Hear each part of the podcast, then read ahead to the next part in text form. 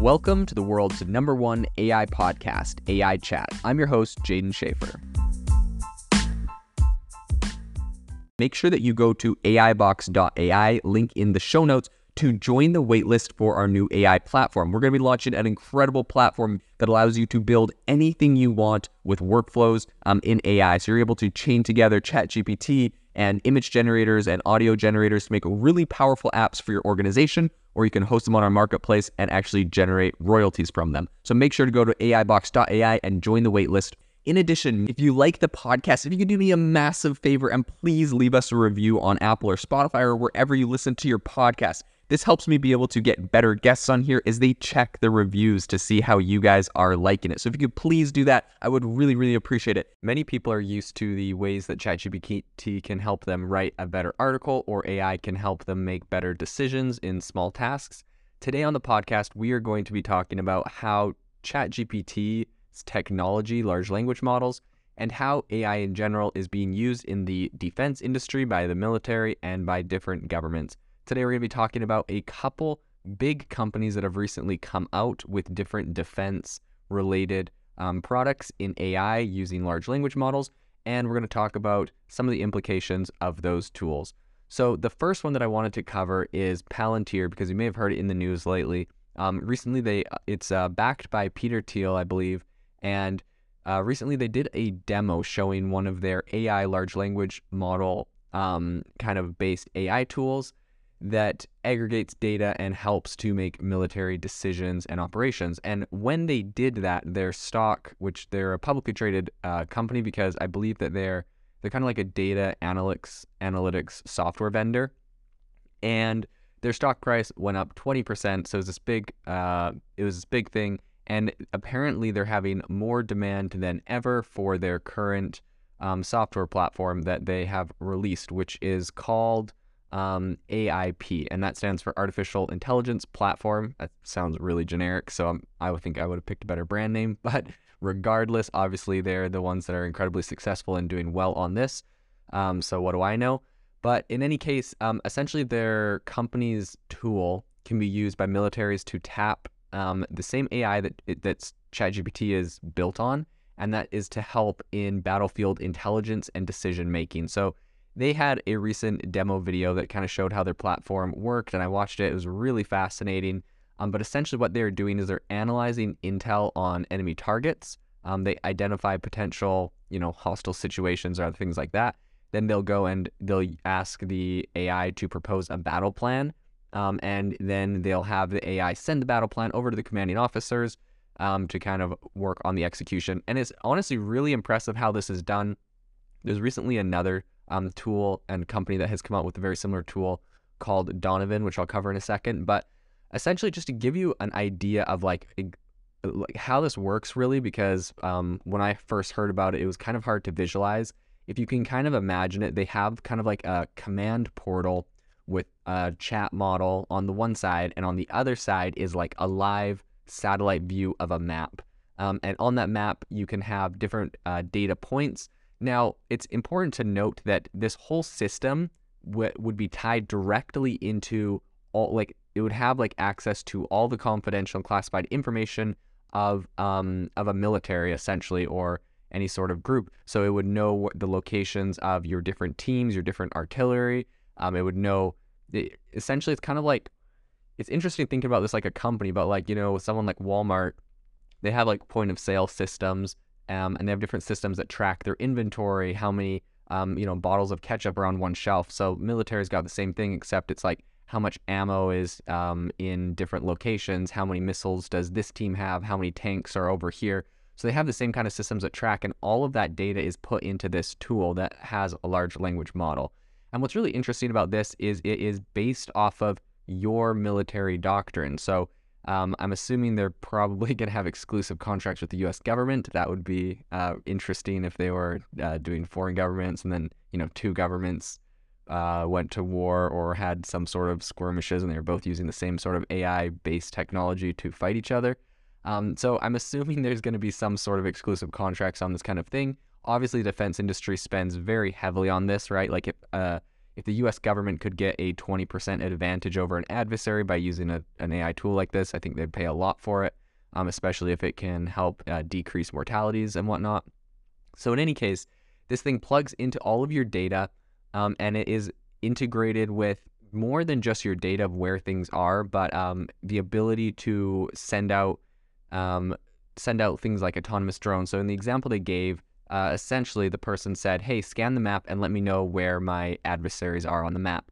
So it has like a scan of the map, and based off of the latest Intel data, which by the way they said they could, um, anytime someone uploads a new PDF or a new image to like a file that's that they're able to scan, it it's updating in real time, so it knows the position of everything, and it has uh, you know um, GPS uh, searching through everything. So they have um, then they they then have it say like you know alert me of any anomalies that you see on this map, and it will say okay, well an anomaly is that you know this tank here has moved forward this amount of space. It you know we weren't expecting that. Blah blah blah, and then you can say okay, give me three um, possible like uh, pieces of action that I could do to help mitigate this risk or you know engage with this adversary, and it would say okay, so you know over here you have like the 150 9th Artillery, you could fire that at it. Or over here, you have like an airbase, you could fly uh, airplane over and, you know, try to shoot it. Or there's this Team Omega here that has a bunch of anti tank Javelin missiles, you could send them up.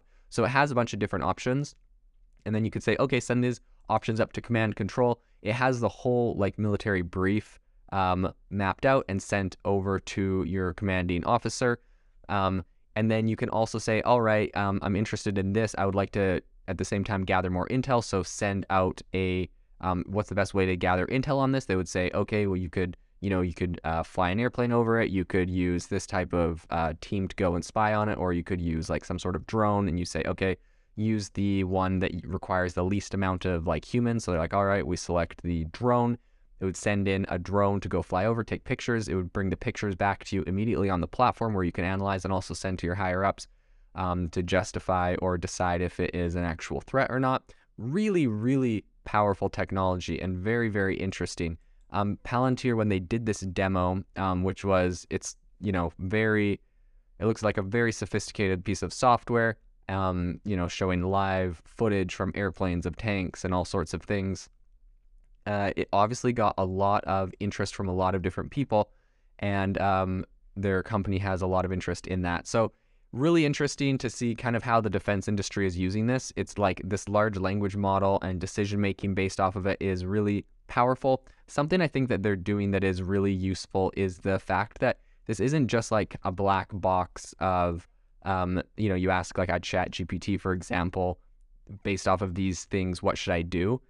It's saying based off of these these things and our current military doctrine and our you know engagement strategies that are X, Y, and Z, and all of this data that we have of how we typically respond to these kind of things, what would you recommend the best thing to do that would have the least amount of casualties, that would you know uh, neutralize the threat the fastest? You can have all your different stipulations in there, and um, it's based off of that. And and unlike ChatGPT, that is a black box, it will show you in the back end. You can kind of open up the hood and look at the back end and see um, which AI model, because you can actually put different types of AIs into here, merging multiple different AIs together to do these AIs that are trained for specific parts of these tasks. Um, but you can actually open up the hood and look in the background and see which AI model made which decisions, which decisions had to go to um, actual people, uh, what, uh, why, like which intel people were in the loop of, and which uh, decisions were approved or suggested by people. So it's really transparent on you know, um, it's not just like an AI is all of a sudden taking over the military and making all the decisions. It's really um, has a very clear mapped out, which I think is really important for transparency, especially in something as uh, is uh, touchy as military operations or as critical, I would say. Um, and so it really maps out who's responsible for what, who made what decisions, and what the AI was doing. Um, and I think it's interesting because it's not just saying like, you know, neutralize the threat. It's saying, give me some options. It, it creates options and it, you know, it gives all the data about the options. It's like, you know, if you go and engage with this um, based off of, you know, the artillery here, it's, you know, 40 kilometers away. You have an 89% success rate of hitting it. You, the fuel level on the artillery is at like 14%. The personnel required, there's eight people required to fire that. It's going to take about 18 minutes to get that system up and going. These are your assets that you have there. So it really gives you a lot of different data. Um, and it, with all of these options that it lays out, it gives you all the data of why it picked those options um, and lets, you know, obviously an actual person make the call on that. So this is not AI that is uh, running and doing the whole thing. So I think it's really impressive technology. Um, all obviously very scary thinking about AI being incorporated into the military, especially because um, when I look at this and I see a company coming out of America, I'm living in America and I'm like, oh, great, this is more defense. But I think the scary thing is obviously China, Russia, all these other countries um, that could potentially be adversaries for me or for other countries around the world um, will be having similar advanced AI. And it almost becomes like an AI arms race where the most AI advanced country will win. And I think this isn't a this isn't a surprise. Like countries know this. I believe Vladimir Putin recently said that AI will be like a major determining factor between countries' success. Um, obviously, America is putting a lot of uh, focus on AI. You hear a lot of um, a lot of talk out of China about AI and kind of what they're doing there. So really interesting to see how this is going to be integrated into the military, and that is what Palantir is currently working on. Now, in addition to kind of what Palantir is going on is doing, I did want to just highlight really quick another company called Donovan that recently launched from Scale. So Scale is a software company, and um, I also will note that these softwares are definitely you know being used in the military, but they're also being used in other areas such as crisis management for companies as well. So um, they have like slightly changed versions of this where you essentially hook this into all of your company data and if you know you're in a area and a hurricane is coming and you have like 10 stores down there, it can also help you to mitigate crises down there, make plans to evacuate, to lock down things, um, you know, what stock to move, maybe that's uh, highly valuable, and a whole bunch of different decision making things for people that, um, or for like companies as well. So these these softwares kind of go into both of those, but I think right now a lot of the hype and uh, things that we're hearing people talk about um, is coming in the defense area. So I will say with Donovan, they recently, you know, they kind of tout on their website the fact that the U.S. Defense Department used them to come in and um, kind of evaluate the current AI uh, battlefield systems that they have to make sure that they were up to, I guess, up to par and whatnot.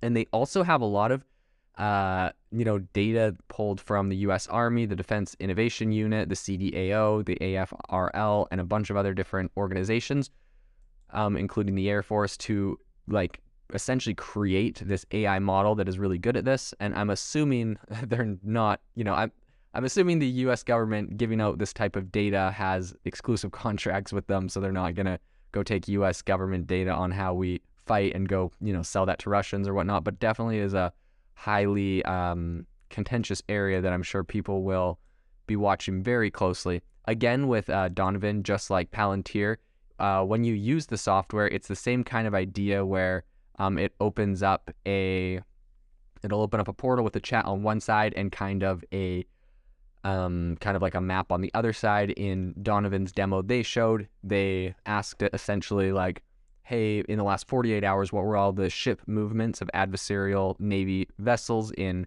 you know, this Asia Pacific region? It highlighted them on the map. It said, tell me if there's any anomalies in this it highlighted one that was off course from what it was supposed to be doing.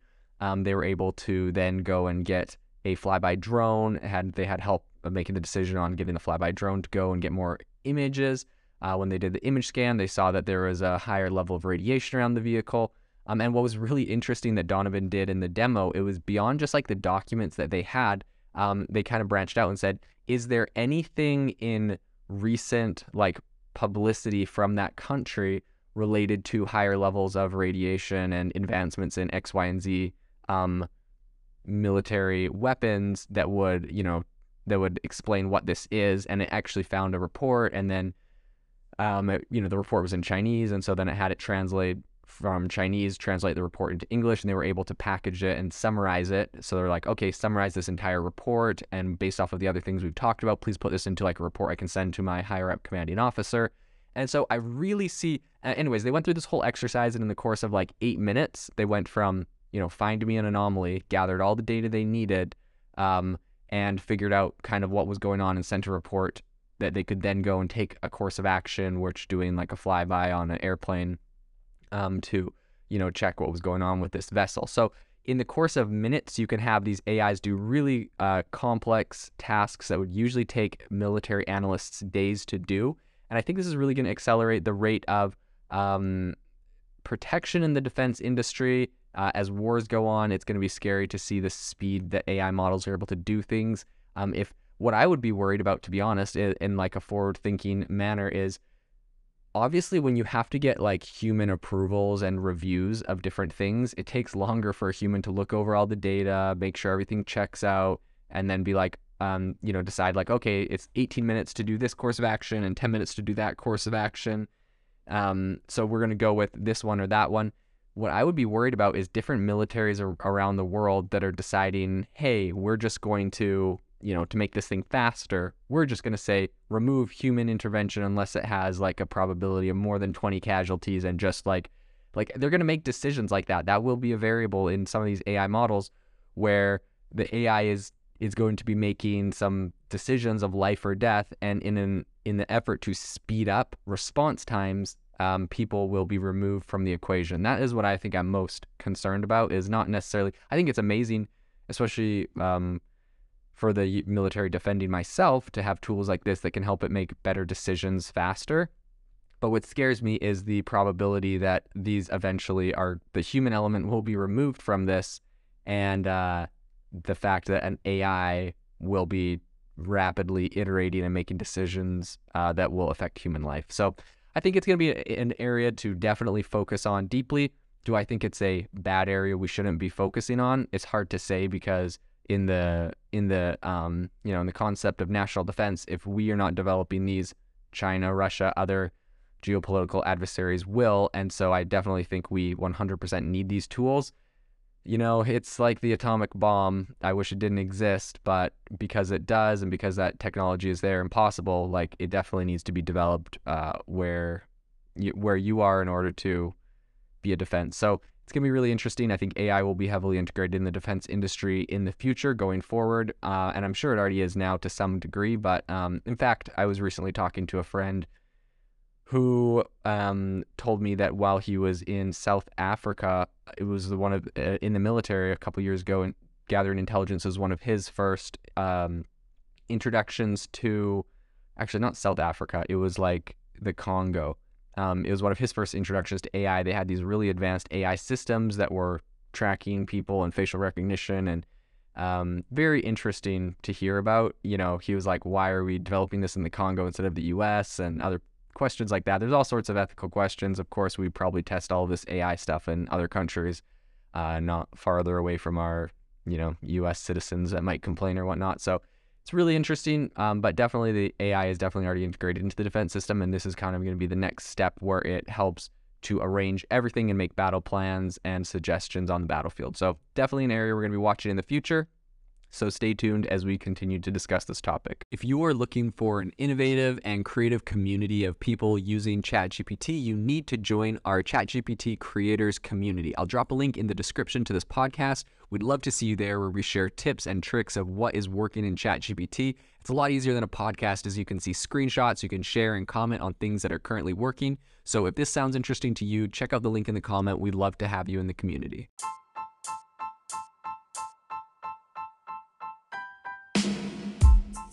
Thank you for listening to the AI Chat Podcast. If you enjoyed the podcast, I'd appreciate it if you rate me wherever you listen to podcasts. And if you're looking for an innovative group of AI enthusiasts, make sure you check out our Discord channel and also our Facebook community. It's obviously a lot more interactive than a podcast where we can actually share software tools, prompts that we're using in everyday AI. I'll leave a link for those in the description below.